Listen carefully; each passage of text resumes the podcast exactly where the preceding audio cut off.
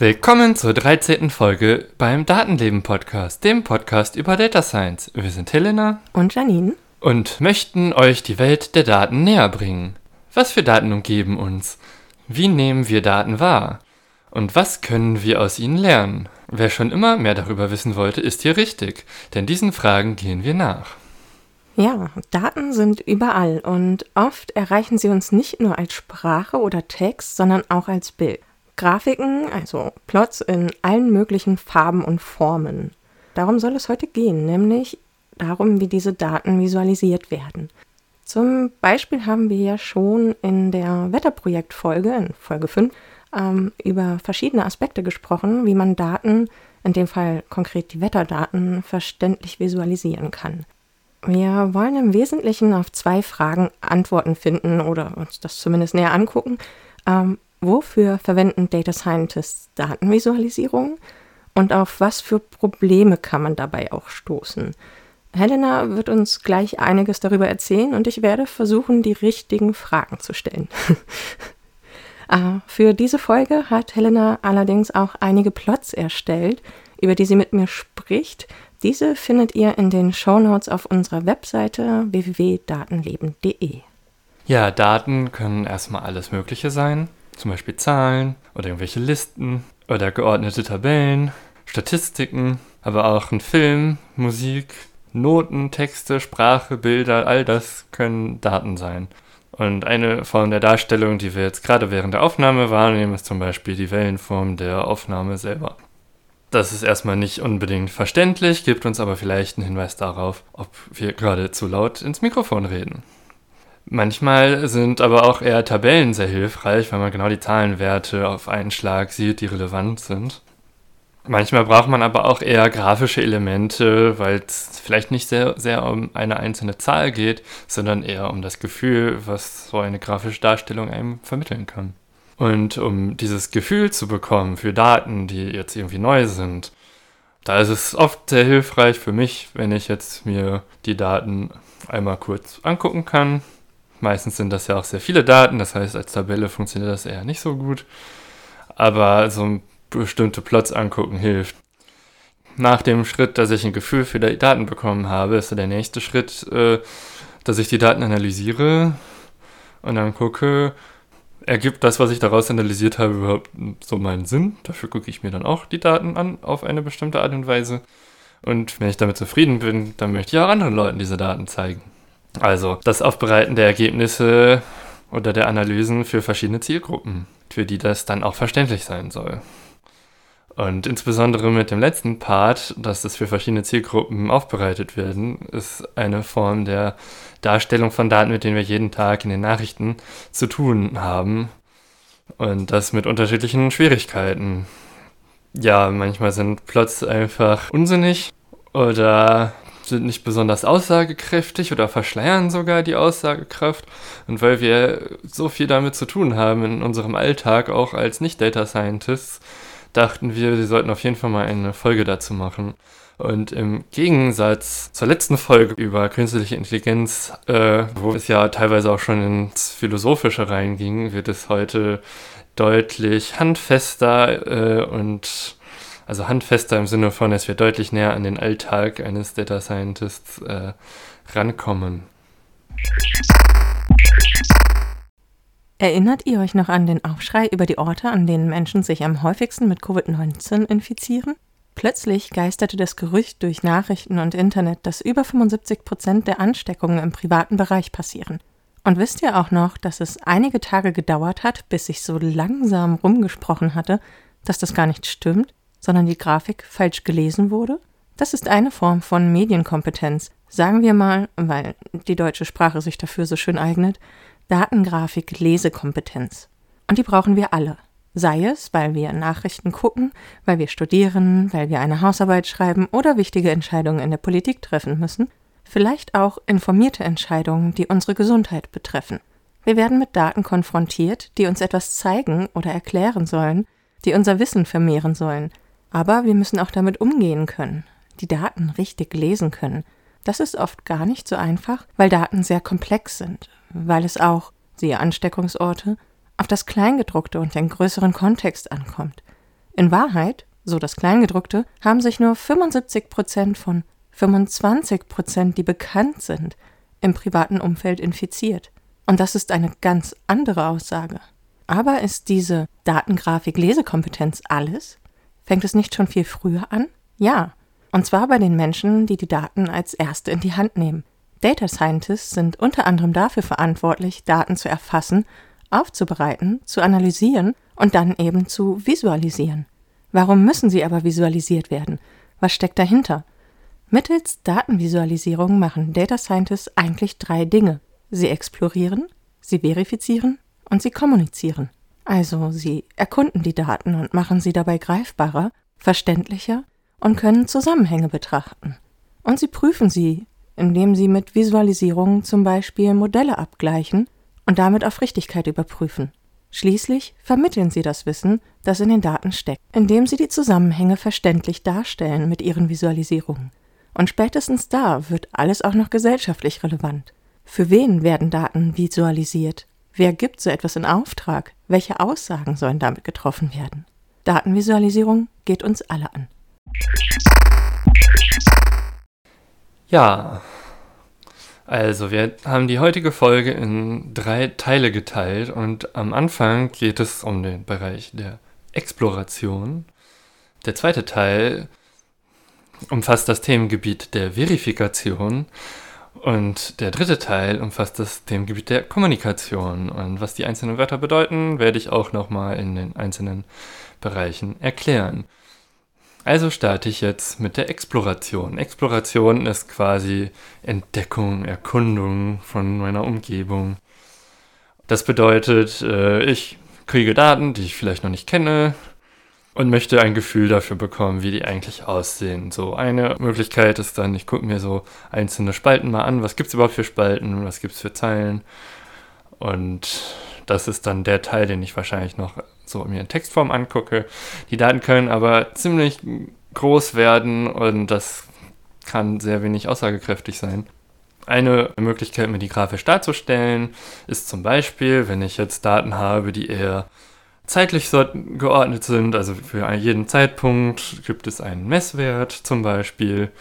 Dann gibt es die Möglichkeit, einfach eine Linie zu malen über die Zeit. Das ist ziemlich genau das, was äh, ich jetzt während der Aufnahme sehe in meinem Aufnahmeprogramm. Die Linie, die aufgrund des Schallsignals, was ich in das Mikrofon reingebe, gezeichnet wird. Das hilft insofern äh, bei solchen Daten, dass man schon mal sieht, wie, wie groß ist eigentlich das Signal und gibt es offensichtliche Regelmäßigkeiten und was auch immer. Allerdings können diese Sachen auch ziemlich schnell ziemlich groß werden und ja, wenn man solche Zeitreihen aufmalt, muss man dann oft viele Punkte weglassen, weil die Bildschirme gar nicht genug darstellen können. Da kann auch schon mal was bei verloren gehen. Aber für ein grobes Gefühl, für die Signalstärke ist das schon mal ganz gut. So, eine andere Art von Daten, die man zum Beispiel haben kann, sind ja Tabellen mit irgendwie, ja, ganz vielen Zeilen und ganz vielen Spalten, beziehungsweise kann man dann sagen, ja, in jeder Zeile ist für zum Beispiel eine Person ein Datensatz und in den Spalten stehen dann so Sachen wie Name, Alter, äh, Größe, Breite, Gewicht, was auch immer. Oder in dem Beispiel, was ich gleich noch als Plot bringen werde, eine Tabelle, in der verschiedene Blumen drin stehen und dann steht da drin, wie groß sind denn die Blüten, beziehungsweise Blüten bestehen ja nicht nur aus einem Blatt, sondern aus verschiedenen Blättern, die unterschiedlich heißen und die können dann unterschiedlich lang und breit sein. Und sowas kann zum Beispiel eine Tabelle sein. Und wenn ich jetzt ein Gefühl dafür bekommen möchte, wie diese einzelnen Dinge zusammenhängen, dann kann ich zum Beispiel einen sogenannten Matrixplot erzeugen. Eine Matrix kennen vielleicht einige noch außer Mathematik. Das ist quasi so eine ja, abstrakte Form einer Tabelle, weil es hat Zeilen und Spalten. Und das ist dann quasi ein Plot mit Zeilen und Spalten. Und äh, das sind jedenfalls verschiedene Blütenblätter von einer Pflanzengattung, die eine bestimmte Länge oder Breite haben können. Und wenn man jetzt in so einen Matrixplot reinguckt, dann sieht man schon ziemlich schnell, in welchem Wertebereich liegen eigentlich diese Werte, also zum Beispiel die Länge oder die Breite von bestimmten Teilaspekten. Und was dann eben auch sehr schnell sichtbar werden kann, ist, wenn zwei Spalten miteinander korrelieren. Korrelieren heißt, es gibt einen Zusammenhang. Das heißt, wenn das eine größer wird, wird das andere auch größer zum Beispiel. Das äh, lässt sich in so einem Matrixplot zum Beispiel sehr schnell daran erkennen, dass, dass die Daten, die Punkte quasi eine Linie bilden. Und in unserem Beispielplot ist das zum Beispiel in der Konstellation Petal Length und Petal Width, also Petal Länge und Petal Breite äh, der Fall. Das ist ungefähr eine Linie. Das heißt, die sind offensichtlich stark korreliert. Und in dieser konkreten Darstellung wird dann auch schon Korrelationskoeffizient äh, ausgerechnet, also wie stark die korreliert sind. Lässt sich tatsächlich auch äh, direkt in diesem Plot darstellen. Und in diesem Fall steht jetzt irgendwie 0,96 und 1 heißt, es ist sehr stark korreliert, 0 heißt nicht korreliert. Minus 1 heißt, es ist invers korreliert, das heißt, wenn das eine größer wird, wird das andere kleiner. Dafür sind eben solche Matrixplots total schön. Und was auch noch ganz gut an diesem Beispiel zu erkennen ist, auch wieder an der gleichen äh, Grafik zwischen Petallänge und Petalbreite, dass es da offenbar Cluster gibt. So, Jenny, kannst du das erkennen? Also ich kann ja erstmal kurz versuchen zu beschreiben, wie dieser Matrixplot überhaupt aussieht. Ja. Es sind ähm, ja fünf mal fünf Grafiken oder Plots äh, ineinander. Also es sieht selbst relativ tabellenförmig aus. Es sind pro Reihe und Spalte je fünf Plots drin und die sind unterschiedlich beschriftet und haben eine unterschiedliche Skala. So, aber was ich auch erkenne ist, dass sowohl die Reihen als auch die Spalten jeweils die gleichen fünf Überschriften haben oder Beschriftungen. Es ist immer die gleiche Reihenfolge. Oben von links nach rechts Sepal längs, Sepal width, Peter längs, Peter width und Species. Und die gleiche Reihenfolge findet sich an der rechten Seite von oben nach unten. So kann man das erstmal so sagen. Genau, und jetzt ganz oben links ist dann quasi die äh, Sepal Length und Sepal Length äh, wo quasi Spalte und Zeile zusammentreffen. Genau. Und das, was in dieser Stelle geplottet ist, ist dann die Verteilung, also die Häufigkeitsverteilung der einzelnen Werte in diesem Datensatz. Mhm. Also die Werte 6 und 7 kommen oft vor, während 8 äh, und 4 eher selten sind. So, das ist so die Verteilungsfunktion, die da drin ist. Ja. Und was dann jetzt zum Beispiel in der Zeile darunter zu erkennen ist, wo dann auf der x-Achse äh, die Sepel Length aufgetragen ist und auf der y-Achse die Sepel Width. Ja, das sind dann quasi für jede Blume aufgetragen, welche Sepel Width und welche Sepel Length diese eine Blume haben. Und jede Blume ist dann ein Punkt. Also ich muss dann wahrscheinlich in der Spalte die äh, Skala direkt links von der Grafik nehmen und die Skala, die ganz unten aufgezeichnet ist in der Spalte. Genau. Gut, okay.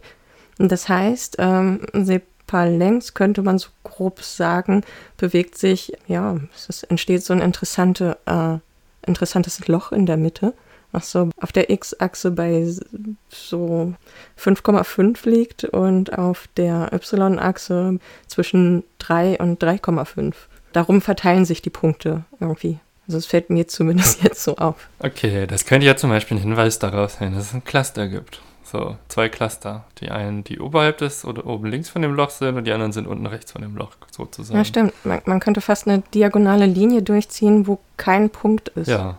Optisch. Genau. Das wäre ein Cluster.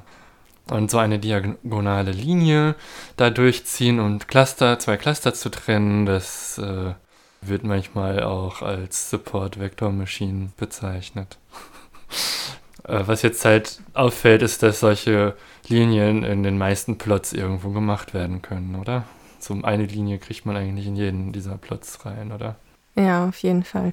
Ich, Ich bin mir nicht ganz sicher, ob das daran liegt, weil der Mensch gerne dazu neigt, Muster um sich herum überall wahrzunehmen oder ob das dann tatsächlich schon dazu führt, dass das eine Aussage trifft. Aber ich denke mal, im ersten Schritt guckt man sich wahrscheinlich wirklich grob diese Muster an, ob man da was erkennt und dann versucht man das wahrscheinlich noch mit anderen Mitteln äh, genauer zu untersuchen, oder? Genau, und jetzt in der untersten Zeile äh, ist ja auch noch die Spezies geplottet. Also es sind drei verschiedene Spezies, die die Blumen haben. Und ich würde sagen, von den Histogrammen, die man da sieht, ist es relativ offensichtlich, dass es, dass diese Cluster irgendwas, zumindest in einzelnen dieser Plots, mit der Spezies zu tun haben. Ja. Aber da kann man jetzt einmal eins nach unten gehen und wir sehen hier, also wir erkennen Korrelation und Cluster in diesem Matrixplot ziemlich gut. Und deswegen habe ich danach noch einmal, also als ersten Explorationsschritt, ohne allzu viel nachzudenken, dann quasi eine Clustererkennung drauf angewendet. Das sieht man dann im nächsten Plot. Janine, magst du noch einmal beschreiben, was du hier jetzt siehst? Jawohl. Ähm, es ist ein Plot, der auf der X-Achse ähm, Sepal Length angibt und auf der Y-Achse Sepal Width. Die hatten wir ja gerade schon. Und was man, finde ich, ganz gut sieht, ist, dass da auch wieder diese Diagonale anwendbar ist. Ähm, es sind offensichtlich, würde ich so behaupten, drei Datensätze drin, die auch farblich voneinander getrennt dargestellt werden. Es gibt den einen, der so ein leichtes Rot hat, ähm, einen grünen und einen blauen. Und man sieht, glaube ich, ganz gut, dass sie auch Cluster bilden. Also sie vermischen sich sehr wenig. Der grüne interagiert am wenigsten, der ist so oberhalb der diagonalen mhm. Linie, äh, die von links unten nach rechts oben geht. Rot und Blau befinden sich äh, eher unterhalb dieser Diagonalen, aber auch gut nebeneinander mit nur wenig vermischten Punkten, wo sich das Feld so, das Cluster überschneidet. Und was ich auch gleich sehe, ist, es gibt so eine Art äh, Zielmarkierung in den Clustern jeweils, also einen Kreis mit einem äh, äh, Koordinatenkreuz drin. Und jetzt so als, als Laie würde ich mal behaupten, das ist vermute ich mal so grob das datentechnisch bestimmte Zentrum der einzelnen Cluster. Ja, genau. Yippie.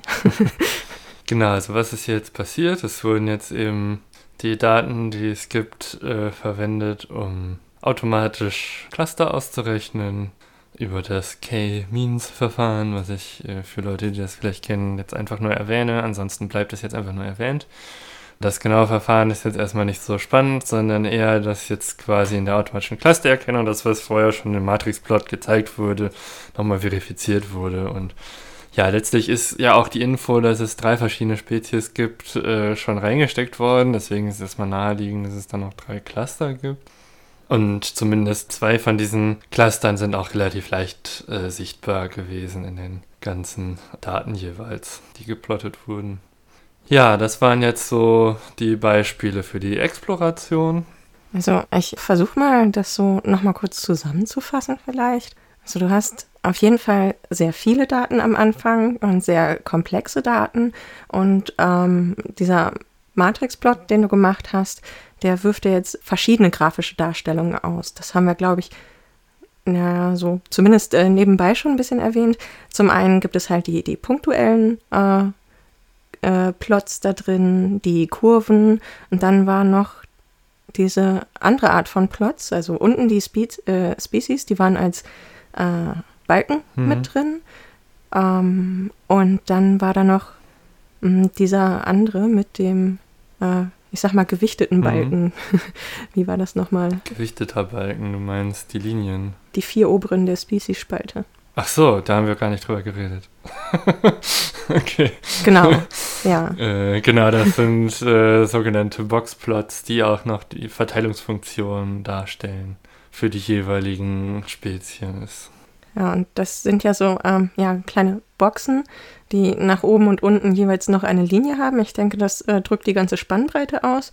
Und innerhalb der Boxen ist eine Querlinie genau. drin. Und das ist wahrscheinlich die Häufigkeit, dass da halt das Zentrum quasi liegt. Das Zentrum ist ein gutes Wort, das ist der sogenannte Median. und der Median heißt in einer Verteilungsfunktion, es gibt genauso viele Werte, die da drüber liegen, wie Werte, die da drunter liegen. Das ist genau die Mitte. Ah, okay. Nicht zu verwechseln mit dem Mittelwert, der kann ein anderer sein. Perfekt. Gut, genau. Und dann waren da ja zusätzlich, das hattest du noch erwähnt, die äh, Korrelationen drin in einigen Spalten und Reihen. Genau. Ja, und das Teil sieht furchtbar kompliziert aus, aber es hat dir in jedem Fall geholfen, erstmal zu sehen, wo Auffälligkeiten stattfinden, sodass du dich dann entschieden hast, welche Daten du dir nochmal einzeln als Plot anguckst. Genau, beziehungsweise, dass ich mal Cluster drauf werfe, weil ich sehe offensichtlich, dass es Cluster gibt in den ja. Matrix-Plots.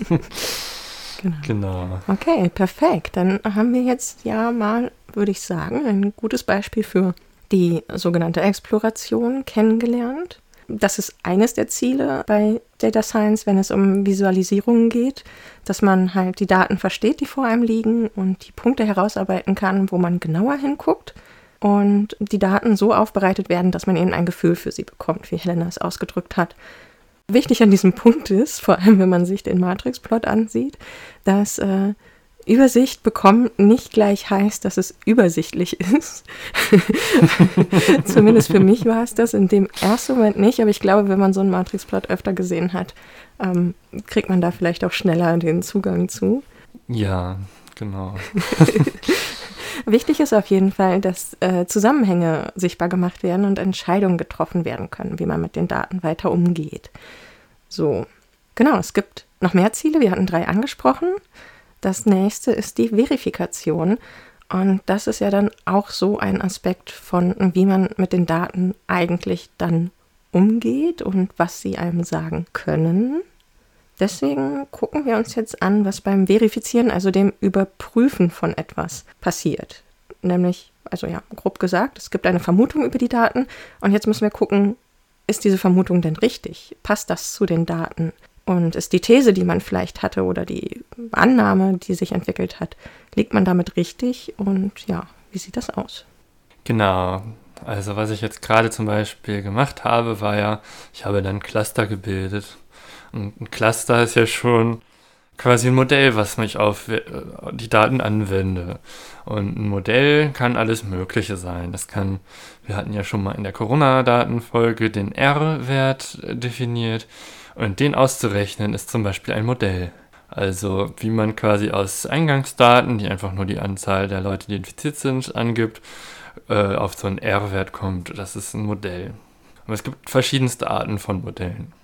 Also ein Modell kann auch sein, irgendwie ein neuronales Netz, das äh, auch die Erkennung von Katzenbildern trainiert wird, dann ist das neuronale Netz das Modell. Oder ein Corona-Test, der irgendwie zeigt, anzeigt, infiziert oder nicht. Dann ist dieser Test das Modell, das auf Daten angewendet wird. Und das Einfachste, was ihr wahrscheinlich alle schon mal gesehen habt, äh, als Modell ist, wenn ich quasi so einen Plot habe mit ganz vielen Punkten, also eine X-Achse und eine Y-Achse nach oben. Und dann male ich da eine Linie durch. Und das nächste Beispiel, was genau das anzeigt, kommt aus meiner Doktorarbeit. Magst du einmal beschreiben, was du da siehst? Uh, ja, der Plot, den wir uns gerade ansehen, hat auf der X-Achse ich bin übrigens sehr froh, dass ich an meinem Monitor irgendwann mal wegen etwas anderem ein X und ein Y hingeklebt habe, weil ich mir nie merken kann, was die X-Achse ist. Das hilft mir gerade ungemein. ähm, okay, zurück. Ähm, ich sehe mir den Plot an und sehe auf der X-Achse, dass dort äh, die Distanz in Nanometer angegeben ist. Und zwar von 0 bis etwas über 1000 Nanometer. Und auf der Y-Achse ist äh, die Frequenz in Hertz angegeben. Ähm, ich glaube nicht von 0, wahrscheinlich von 9940 bis über 9950. Man sieht, äh, dass sich Punkte verteilen von links unten relativ steil nach oben bis so etwa zu den war 9948 und dann fällt das so langsam in der Kurve nach hinten, äh, wird es höher und fällt nach hinten Richtung der 1000 so aus, auslaufend. Und da verteilen sich Punkte und unten in der Ecke links sind am wenigsten Punkte und gegen Ende der Kurve werden es quasi immer mehr Punkte. Und man sieht auch in den Punkten schon, dass sie selbst eine schöne Linie ergeben und es ist eine grüne Linie eben entlang der wahrscheinlich äh, Mittelverteilung der Punkte gezogen. Ja, und an dieser Stelle können wir schon mal vorwegnehmen das dritte Thema. Äh, also unten sind drei Zahlen eingezeichnet. 250 Nanometer, 500 Nanometer und 1000 Nanometer. Die Abstände sind äh, so, dass ganz links, links, wo der Plot anfängt, steht keine Zahl. Das heißt nicht, dass da automatisch 0 steht. Das steht weder bei der X-Achse noch bei der Y-Achse ist das 0. Ja. Also ungefähr 200 Nanometer. Das hast du nicht ganz korrekt gelesen. Es ist aber ein Fehler, der in, der, äh, in den Medien auch ziemlich oft passiert, dass es nicht so richtig klar ist, wo die Werte jetzt eigentlich sind. Ja, also in diesem Fall hatte ich halt äh, bloß so grob mit dem Auge geguckt, weil im Hintergrund des Plots sieht man ja ein Raster und der Abstand zwischen den 250 und den 500 ist okay zugegeben nicht ganz so weit wie die Mitte zwischen beiden Zahlen, aber nur etwas weniger. Also dass von der, der ganz linksesten Ecke bis zur 250 tatsächlich nur eine Einheit von 50 steckt, sieht so auch gar nicht aus, weil dazu würde meiner Meinung nach das Raster gar nicht passen, was da drin ist. Außer das Raster verfolgt gar nicht das Ziel, Abstände gleichartig darzustellen und anzuzeigen. Ja, es ist tatsächlich nicht gleichmäßig, das Raster in diesem Beispiel. Gibt quasi einen Wert bei 250, äh, so eine Rasterlinie, dann gibt es zwischen 250 und 500 noch eine Rasterlinie bei 500, bei 750 und bei 1000. Das heißt aber links sind mehr Rasterlinien als rechts. Ja.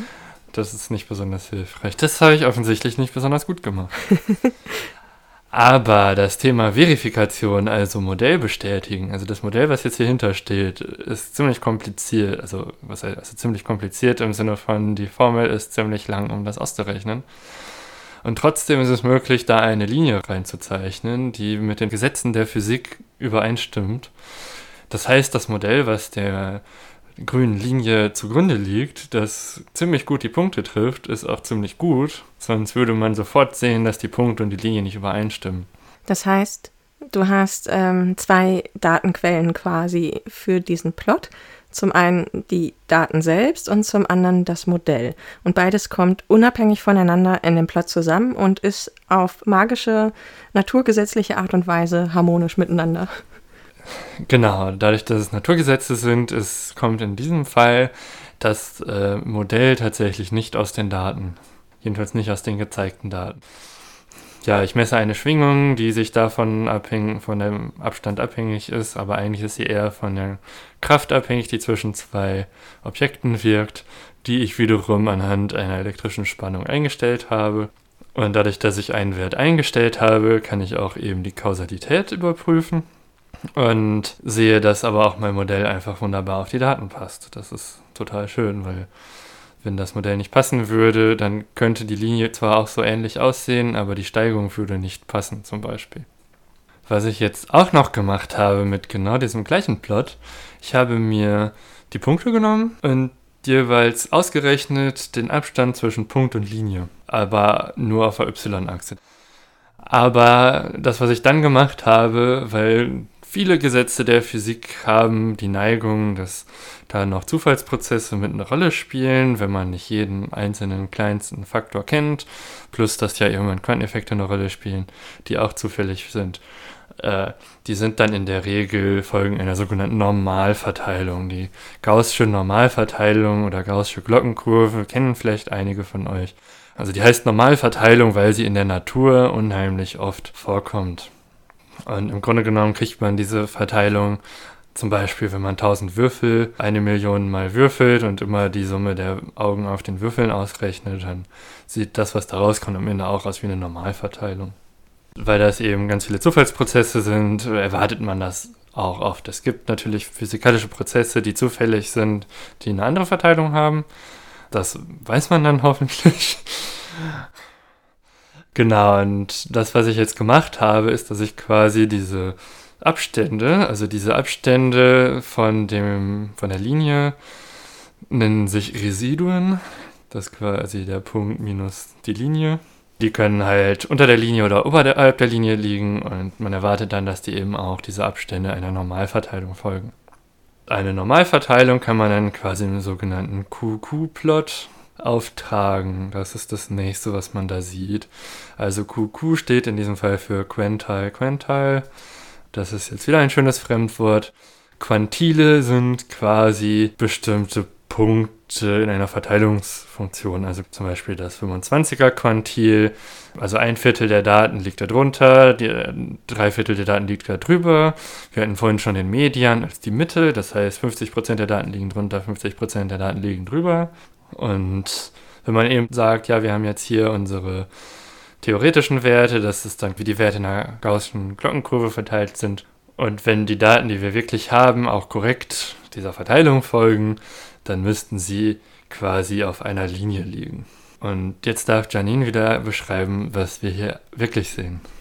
Ja, ähm, wir sehen wieder einen Plot mit X- und Y-Achse. Ähm, auf der X-Achse steht Theoretical und Sample auf der Y-Achse. Genau, also Theoretical ist dann der theoretische Wert der äh, Normalverteilung und Sample, das ist Englisch für Stichprobe, das sind meine gemessenen Werte.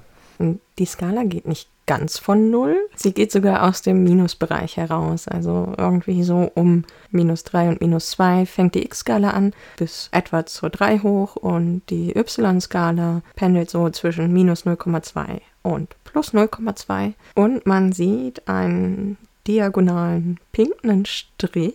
Das ist wahrscheinlich äh, die, die x-Achse, also das Theoretical Teil. Die Stichprobe ist in schwarzen Punkten wieder dargestellt und die verteilen sich um diese Linie. Sie sind nicht exakt drauf, manche ja, aber äh, die, die schwarze Linie quasi, die sich aus den Punkten bildet, schlängelt sich so ein bisschen um die Diagonale. Man sieht auf jeden Fall, dass sie unten links relativ dünn stehen und mittig, also so die Null auf beiden äh, Achsen, da verdichten die sich so ein bisschen und nach oben werden die Punkte wieder weniger. Genau, also in der Mitte von dem Plot ist jetzt quasi bei beiden Werten 0. Das ist die Mitte der Verteilungsfunktion und es entspricht auch der Normalverteilung, dass eben die meisten Punkte in der Mitte sich anordnen. Und äh, bei Theoretical, die Zahlen stehen quasi für Standardabweichung, also minus 1 bis 1 ist eine Standardabweichung und quasi minus 2 bis 2 sind dann zwei Standardabweichungen.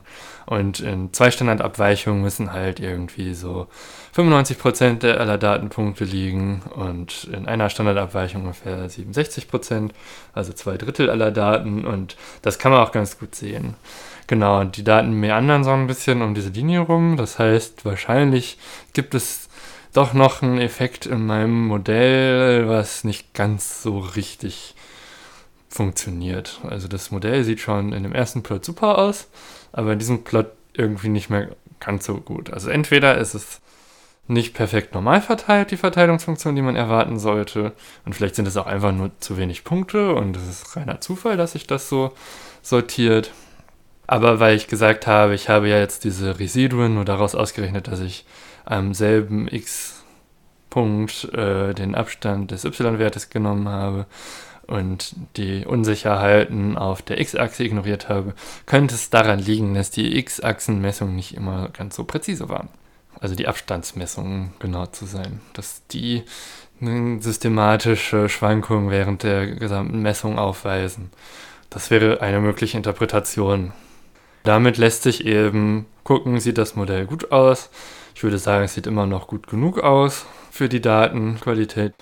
Kannst du denn nachvollziehen, dass man daraus was an Schlüsse ziehen kann? Kannst du das nachvollziehen erstmal? Das Auf jeden Fall habe ich, meine ich, ganz gut verstanden, dass du dir in dieser, ich sag mal, Verif Verifikationsphase deiner Daten zuerst äh, die Daten und das Modell im Groben angeguckt hast, mit dem ersten Plot, den wir uns angesehen haben, und dann äh, nochmal quasi reingezoomt bist mit dem QQ-Plot und dir dabei nochmal genauer angeguckt hast, wo der erste schon grob darauf hingewiesen hat, nämlich dass es das Modell ganz gut aussieht, dann aber auch sehen konntest, dass es so in, in der Tiefe vielleicht doch noch so kleine Abweichungen gibt, auf die man dann weiter hätte hingucken können. Genau. Gut. Das war jetzt Beispiel meiner Doktorarbeit. Für die Verifikation habe ich jetzt noch ein anderes Beispiel. Und zwar die sogenannte Rock Curve oder ROC-Kurve. Das, was ich jetzt da mir genommen habe, ist ein Beispiel aus einem Paper zu Corona und Symptomen von Corona. Was man hier jetzt sieht, ist, dass auf der X-Achse die Spezifität aufgezeichnet ist und auf der Y-Achse die Sensitivität. Das sind ja Begriffe, mit denen wir jetzt gerade aufgrund der ganzen Corona-Tests und Selbsttests, die im Umlauf sind, sehr viel zu tun haben. Deswegen können wir da nochmal genauer drauf eingehen. Ja, die Begriffe Sensitivität und Spezifität werden immer im Zusammenhang mit Tests genannt, also sowohl Selbsttests als auch Antikörpertests. Und äh, es gibt dazu auch ein gutes, längeres Video von MyLab, das wir auch verlinkt haben. Das könnt ihr euch gerne nochmal angucken. Sie geht da auf jeden Fall noch viel tiefer ins Detail. Ähm, wir versuchen das jetzt nur mal ganz kurz und knapp nochmal äh, in Erinnerung zu rufen oder überhaupt äh, mal kurz zu umreißen. Also sowohl Spezifität als auch Sensitivität geben an, wie gut ein Test ein korrektes Ergebnis anzeigen kann. Dabei gibt es aber einen wichtigen Unterschied in diesen beiden Begriffen, nämlich die Sensitivität bedeutet, je sensitiver ein Test ist, desto häufiger wird ein positives Ereignis auch als positiv angezeigt. Die Spezifität bedeutet, je spezifischer ein Test ist, desto häufiger wird ein negatives Ereignis auch als negativ angezeigt. Und mittels dieser beiden Parameter kann man nun überprüfen, also verifizieren, wie zuverlässig ein Testergebnis sein kann, sowohl wenn es negativ als auch wenn es positiv ist. Also äh, diese Unterscheidung ist wichtig, weil daraus unterschiedliche Konsequenzen resultieren können. Im Video von MyLab wird es mit Schnelltests und Antikörpertests erklärt. Wenn jetzt ein Schnelltest, also der testet, ob ich Covid-19 habe, falsch positiv wäre, wäre das für mich individuell blöd, weil ich potenziell in Quarantäne müsste, aber wäre der Test falsch negativ, wäre das für alle schlimm, die ich versehentlich treffe, anstecke und so weiter. Beim Antikörpertest passiert genau das Umgekehrte. Ist der Test falsch negativ, verhalte ich mich weiterhin vorsichtig, weil ich denke, ich hatte es noch nicht, bin noch nicht immun oder was auch immer. Ist der Test hingegen falsch positiv, könnte ich mich eventuell unvorsichtiger verhalten und mich dadurch infizieren, weil ich irrtümlich glaube, dass ich aufgrund der falsch angezeigten Antikörper immun sei, was ich aber nicht bin. Wer sich damit befassen möchte, wie das individuelle Testergebnis eines Schnelltests verstanden werden kann, kann sich mal die Seite www.schnelltestrechner.de angucken. Da hat Lena Schimmel einen Rechner bereitgestellt, der in einer Vorschauversion aktuell noch ist. Und da kann man mal ein paar Werte eingeben, die auf einen selbst zutreffen, also mit welchem Schnelltest man testet. Das heißt, wie also Sensitivität und Spezifität verteilt sind auf dem Test, den man vor sich hat. Und noch so ein paar eigene Parameter, wie viele Leute man trifft, also persönliche Risiken. Und wenn man sich das dann alles anguckt, kann man dann insgesamt das Ergebnis bekommen, wie zuverlässig der Test gerade potenziell ist. Also wie gesagt, alles noch im Versuchsaufbau, aber da kann man sich das auf jeden Fall näher mal angucken. Genau, also was jetzt noch da eine Rolle spielt, weshalb dieser Schnelltestrechner eigentlich eine ganz coole Idee ist, ist eben so Sensitivität und Spezifität geben ja nur an, wie gut der Test ist. Die sagen, erst im zweiten Schritt, wie man das Ergebnis zu interpretieren hat, weil in der Interpretation spielt ja auch noch Rolle, wie viele Leute ja insgesamt gerade in der Bevölkerung infiziert sind und wie viele Leute man so getroffen hat. Ja, es ist auf jeden Fall, ähm, wie es ja immer so schön heißt, eine weitere Scheibe, die halt an anderen Stellen Löcher hat als die anderen Scheiben, mit denen man sich schon versucht zu schützen. Diese Käsescheiben-Metapher. Genau. Und deswegen ist es ein Faktor im Umgang mit der Pandemie, den wir haben, aber man sollte ihn eben auch mit Bedacht einsetzen. Genau, also diese Käsescheibe hilft halt nicht, wenn man die anderen dafür deutlich kleiner macht. Genau. Aber zurück zum Thema. Es ist also wichtig, wenn es jetzt um Sensitivität und Spezifität geht, zu wissen, wie gut ein Test ein positives oder negatives Ergebnis anzeigt. Deswegen verifiziert man solche Testungen eben mittels dieser Rock Curve. Damit kann man das sich dann auch visualisieren lassen äh, und sieht dann Sachen. Helena, beschreib doch mal, wie das genau funktioniert. Also, ich kann erstmal was dazu sagen, wie man so einen Plot interpretiert. Also, was man jetzt hier sieht, ist eben der Rock-Plot für Anosmie und Agosie, äh, beziehungsweise auf Deutsch heißt es Riechverlust und Geschmacksverlust. Das heißt, das, was jetzt in dieser Veröffentlichung verwendet wurde, waren wenn man Riech- oder Geschmacksverlust hat als Symptom, kann man dann aufgrund dieses Symptoms entscheiden, ob jemand potenziell Corona hat. Und was man hier jetzt sieht, ist, dass auf der Y-Achse ist die Sensitivität aufgetragen, aber auf der X-Achse, die ist diesmal ein bisschen anders, als wir das vorhin hatten. Die ist nämlich falsch rum quasi. Die fängt nämlich bei einer Spezifität von 1 an, quasi da, wo Sensitivität bei 0 ist, unten links hat die den Wert 1 und die geht bis 0. Also das heißt, ganz rechts ist dann die Spezifität 0. Und der, ein Test ist quasi perfekt, wenn beide Werte bei 1 sind, also 100%. Das ist natürlich Quatsch. 100% könnte so ein Test nur dann haben, wenn man das bei allen Menschen, die jemals den Test machen, immer perfekt das richtige Ergebnis hat. Und das ist einfach aus verschiedenen Gründen unsinnig. Also 100% niemals vertrauen. äh, Jedenfalls, im optimalen Fall ist diese Kurve so, also wenn der Test perfekt ist, dass die Linie ganz steil ansteigt, das heißt ganz schnell bei überall 1 ist und dann oben weitergeht. So, das ist nicht das, was man hier sieht. Was hier auch wieder eingezeigt wird, ist eine Diagonale, das hatten wir auch in dem QQ-Plot schon. Was wir jetzt hier sehen, sind Punkte, die eingezeichnet sind, quasi zwischen dem perfekten Ergebnis, dass es schnell ansteigt und dann möglichst lange bei 1 bleibt, äh, sondern es steigt schnell an, aber nicht bei 1 Spezifität, sondern die Sensitivität bei 0,5, also bei 50% ist erst gegeben, wenn die Spezifität auch auf 90% herabsinkt. Das heißt, was man aus diesem Plot schließen kann, der ist schon ganz gut wenn man diese Symptome hat, ist das schon ein gutes Zeichen darauf, dass man potenziell Corona hat. Aber es gibt auch noch andere Krankheiten, die diese gleichen Symptome haben. Also ich habe ja jetzt gerade einmal beschrieben, was das optimale Ergebnis ist, das, was man jetzt in diesem Beispiel sieht und was quasi das, also dann gibt es noch zwei verschiedene weitere Ergebnisse, die möglich sind, dass die Punkte alle ziemlich nah an der Diagonalen liegen. Alles, was ziemlich nah an der Diagonale liegt, das da kann man sagen, kann man auch würfeln oder eine Münze werfen, das ist völlig zufällig. Es ist keine Aussagekraft aus diesem Symptom. Also zum Beispiel, ob man husten muss. Also in dieser Veröffentlichung ist der ROC-Plot auch für Husten aufgezeichnet. Äh, es gibt einfach so viele Krankheiten, wo Husten bei vorkommt, dass das nicht hilft, um klar zu sagen, dass jemand Corona hat oder nicht. Und das Letzte, was noch passieren kann, ist, dass die Punkte unten rechts lang gehen. Also quasi wie der optimale Fall oder das, was man jetzt hier in diesem Plot-Beispiel sieht, nur halt andersrum. Dann ist das ein Hinweis darauf, dass man die Daten nicht verstanden hat und potenziell sie völlig falsch interpretiert. Möglicherweise sagen sie genau das Gegenteil aus von dem, was man eigentlich dachte, was sie aussagen.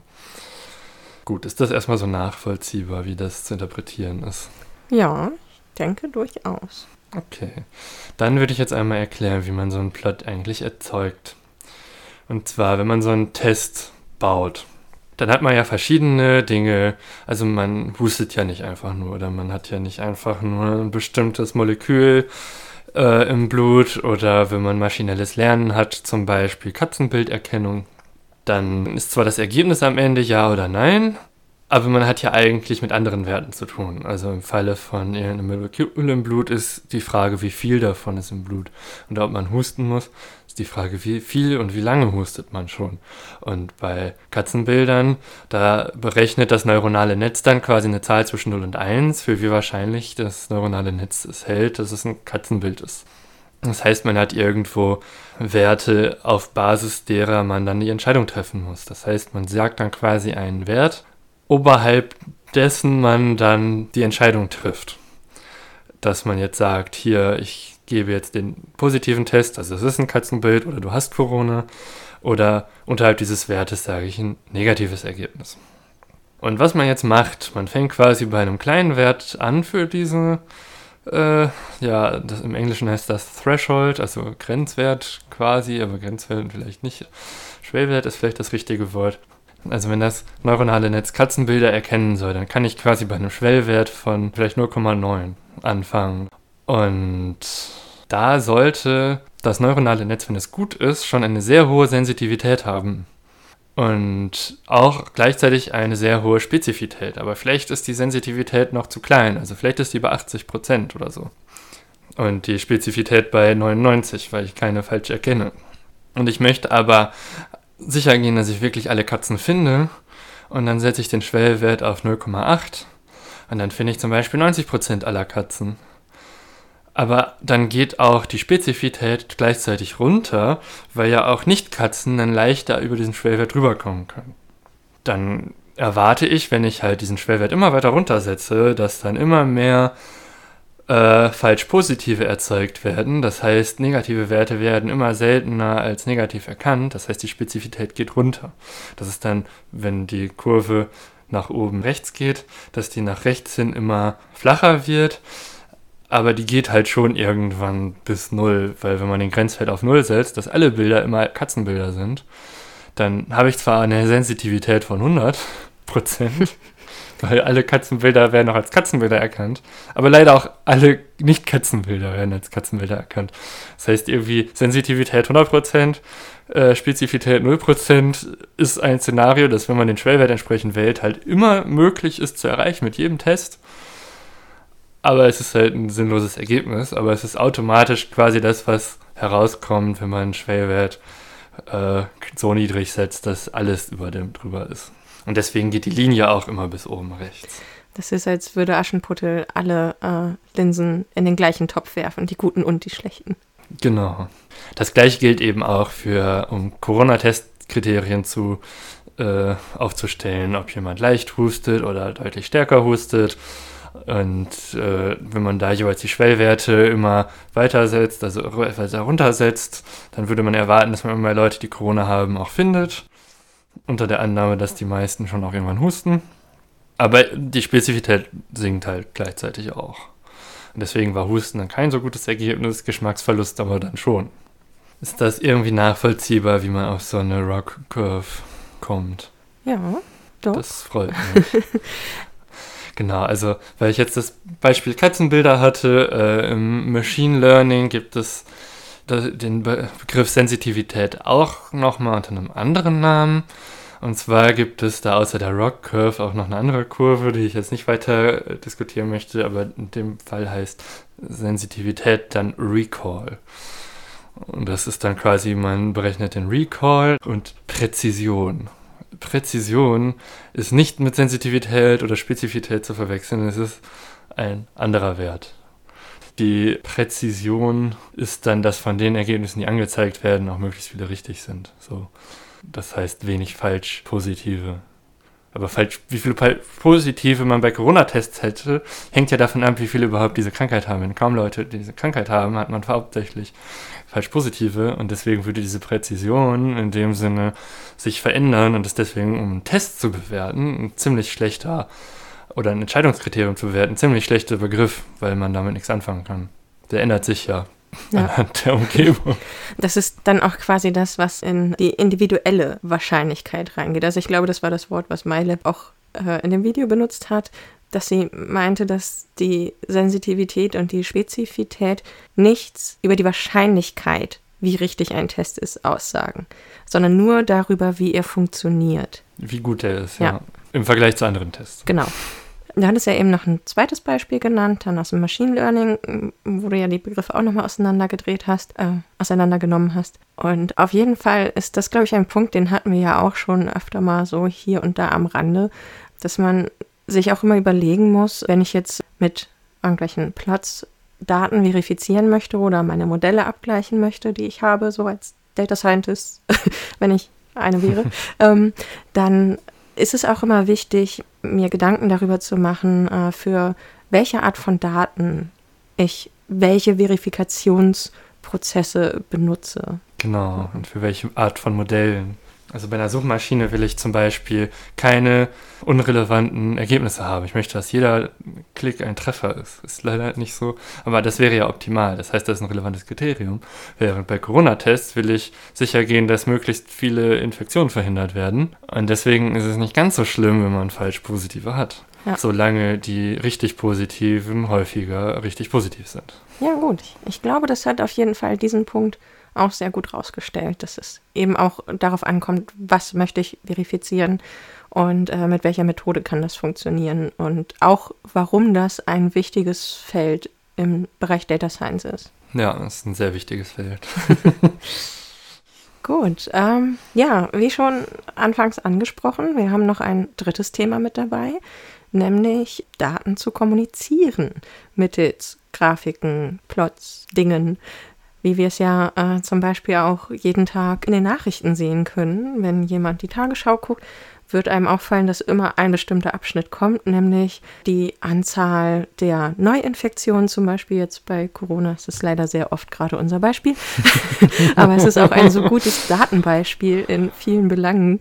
Ähm, bei den Neuinfektionen wird wahrscheinlich inzwischen jedem schon aufgefallen sein, dass sie ihre Taktik geändert haben. Am Anfang haben sie immer die Neuinfektionen zum Vortag verglichen, mhm. aber wir haben ja bereits in unserer zweiten Folge äh, über den Effekt geredet, dass an Wochenenden weniger getestet und weniger gemeldet wird, weswegen die Infektionszahlen da meist niedriger sind. Ja. Das ist inzwischen auch in der Tagesschau angekommen. und äh, da wird nicht mehr zum Vortag verglichen, sondern immer zum gleichen Wochentag vor einer Woche. Mhm. Das ist auf jeden Fall schon mal ein guter Punkt, den man halt vorher kritisieren konnte, wo sie jetzt besser mit den Daten umgehen und sie auch besser kommunizieren, weil sie das auch in der Grafik äh, immer sehr schön hervorheben. Sie markieren die beiden Balken, die miteinander in Vergleich gesetzt werden, jeweils farblich anders. Hier geht es nämlich konkret um die Frage, wie Daten vermittelt werden und auch an wen sie vermittelt werden, ob an Auftraggeber, an die Politik oder interessierte Menschen, die sich mit einem Thema auseinandersetzen. So, ja, Helena, wie vermitteln wir Daten? Genau, da ist natürlich auch erstmal die Frage, welche Daten werden überhaupt kommuniziert. Wir hatten ja gerade schon mal in den ersten beiden Bereichen Exploration, wo wir uns Rohdaten angucken, um mal ein Gefühl dafür zu bekommen. Manchmal guckt man sich dann auch vielleicht schon weiterverarbeitete Daten an. Oder halt äh, Verifikation, wo wir Modelle verifizieren. Und beide Arten von Daten werden ja auch kommuniziert. Also der dritte Bereich Kommunikation, wie vermittle ich meine Daten. Und ein Beispiel für Rohdaten, die kommuniziert werden, sind zum Beispiel einfach nur die Anzahl der gemeldeten positiven Tests für neue Infizierte. Und modellierte Daten, die regelmäßig kommuniziert werden, sind zum Beispiel Wahlumfragen. So, man rechnet bei Wahlumfragen ja nicht einfach nur ja, man fragt 1000 Leute und gibt dann die Prozentzahl aus. Das passiert nicht. Sondern man weiß, dass bestimmte Wählergruppen automatisch unterrepräsentiert sind, weil sie schwieriger per Telefon zu erreichen sind. Deswegen rechnet man halt Korrekturfaktoren ein. Oder man weiß, dass äh, manche Wählergruppen ihre Präferenz niemals einem Wahlumfrageunternehmen nennen würden. Das korrigiert man dann auch und das korrigiert man dann quasi immer nach einer Wahl. Deswegen sind die auch nie perfekt. Aber sie werden halt sehr viel kommuniziert. Und bei der Kommunikation von Daten muss man sich erstmal überlegen, für wen kommuniziere ich die. Wenn ich in eine Forschungspublikation gehe, ist das halt was anderes, als wenn ich sie äh, an irgendwie KollegInnen kommuniziere oder ob ich sie der breiten Öffentlichkeit in den Medien präsentieren möchte. Ja, hier gibt es insbesondere sehr viele Fallstricke. Also Fallstricke, die wir jetzt in unseren vorherigen Plots wahrscheinlich auch alle erfüllen, weil der Zweck der Daten noch nicht die Kommunikation war. Zum Beispiel die Achsenbeschriftung kann unleserlich oder irreführend sein.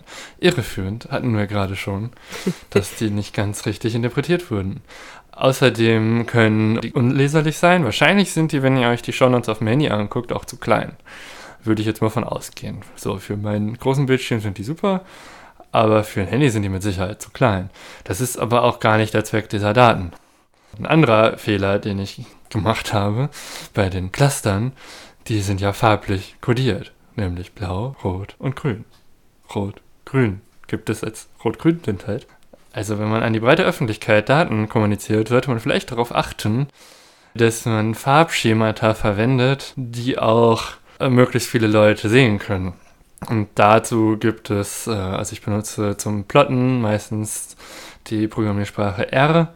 Und da haben wir ein Beispiel verlinkt, wo man quasi ja Farben, die farbenblindfreundlich sind, verwendet. Das sind dann acht Farben, die man verwenden kann.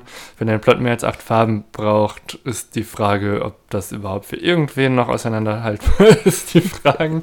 Das würde ich da mal in Frage stellen. Da ist also ich kann die dann auch nicht mehr auseinanderhalten, wenn es deutlich mehr Farben sind. Von daher reichen acht Farben wahrscheinlich schon auch an der Stelle. Ich finde auch manchmal diese Farbverläufe relativ schwierig nachzuvollziehen, wie wir sie jetzt ja zum Beispiel auch in den Karten mit Inzidenzwerten haben, äh, wo halt von keine Ahnung, blassgelb bis dunkellila oder auch mal schwarz, ähm, die, die Farbskala reicht. Und manchmal liegen die dann so nah beieinander, die einzelnen Farben, äh, dass ich immer fünfmal mit der Legende für die Farben vergleichen muss, ob das jetzt der höhere oder der niedrigere Inzidenzwert ist an der Stelle. Ja.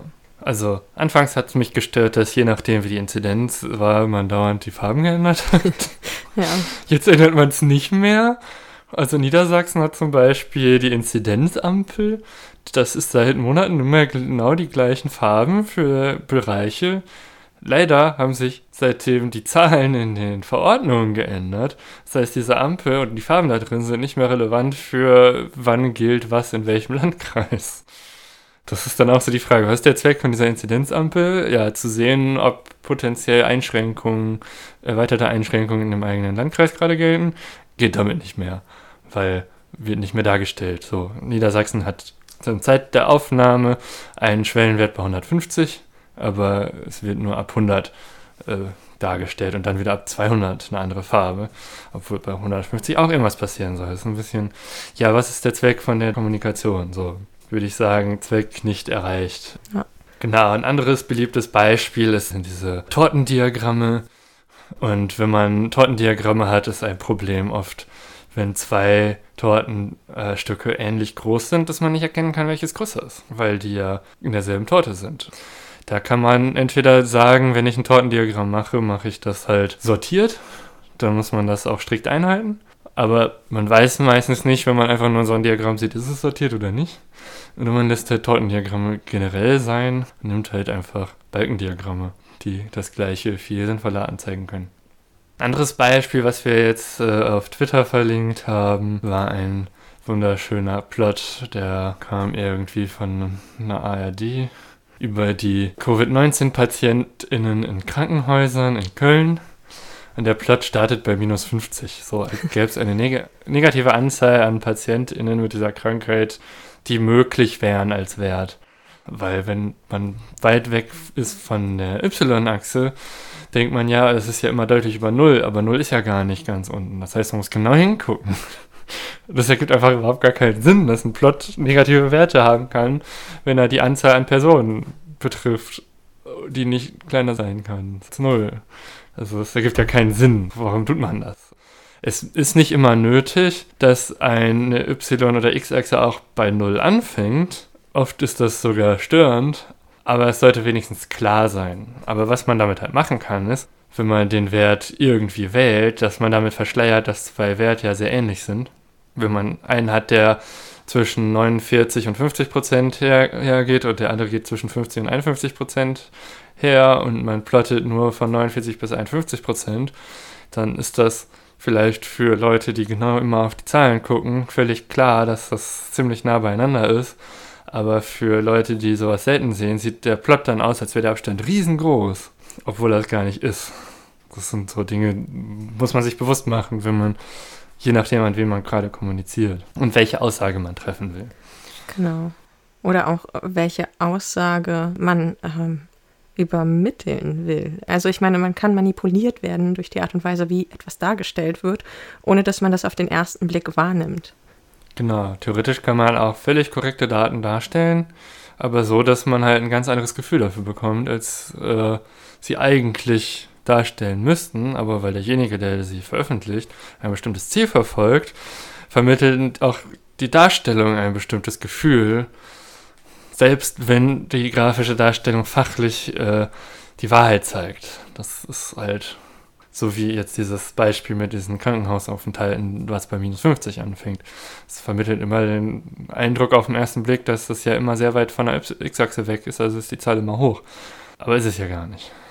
Mir fällt auch noch dieses eine Beispiel ein, was letztens auch über Twitter kursierte.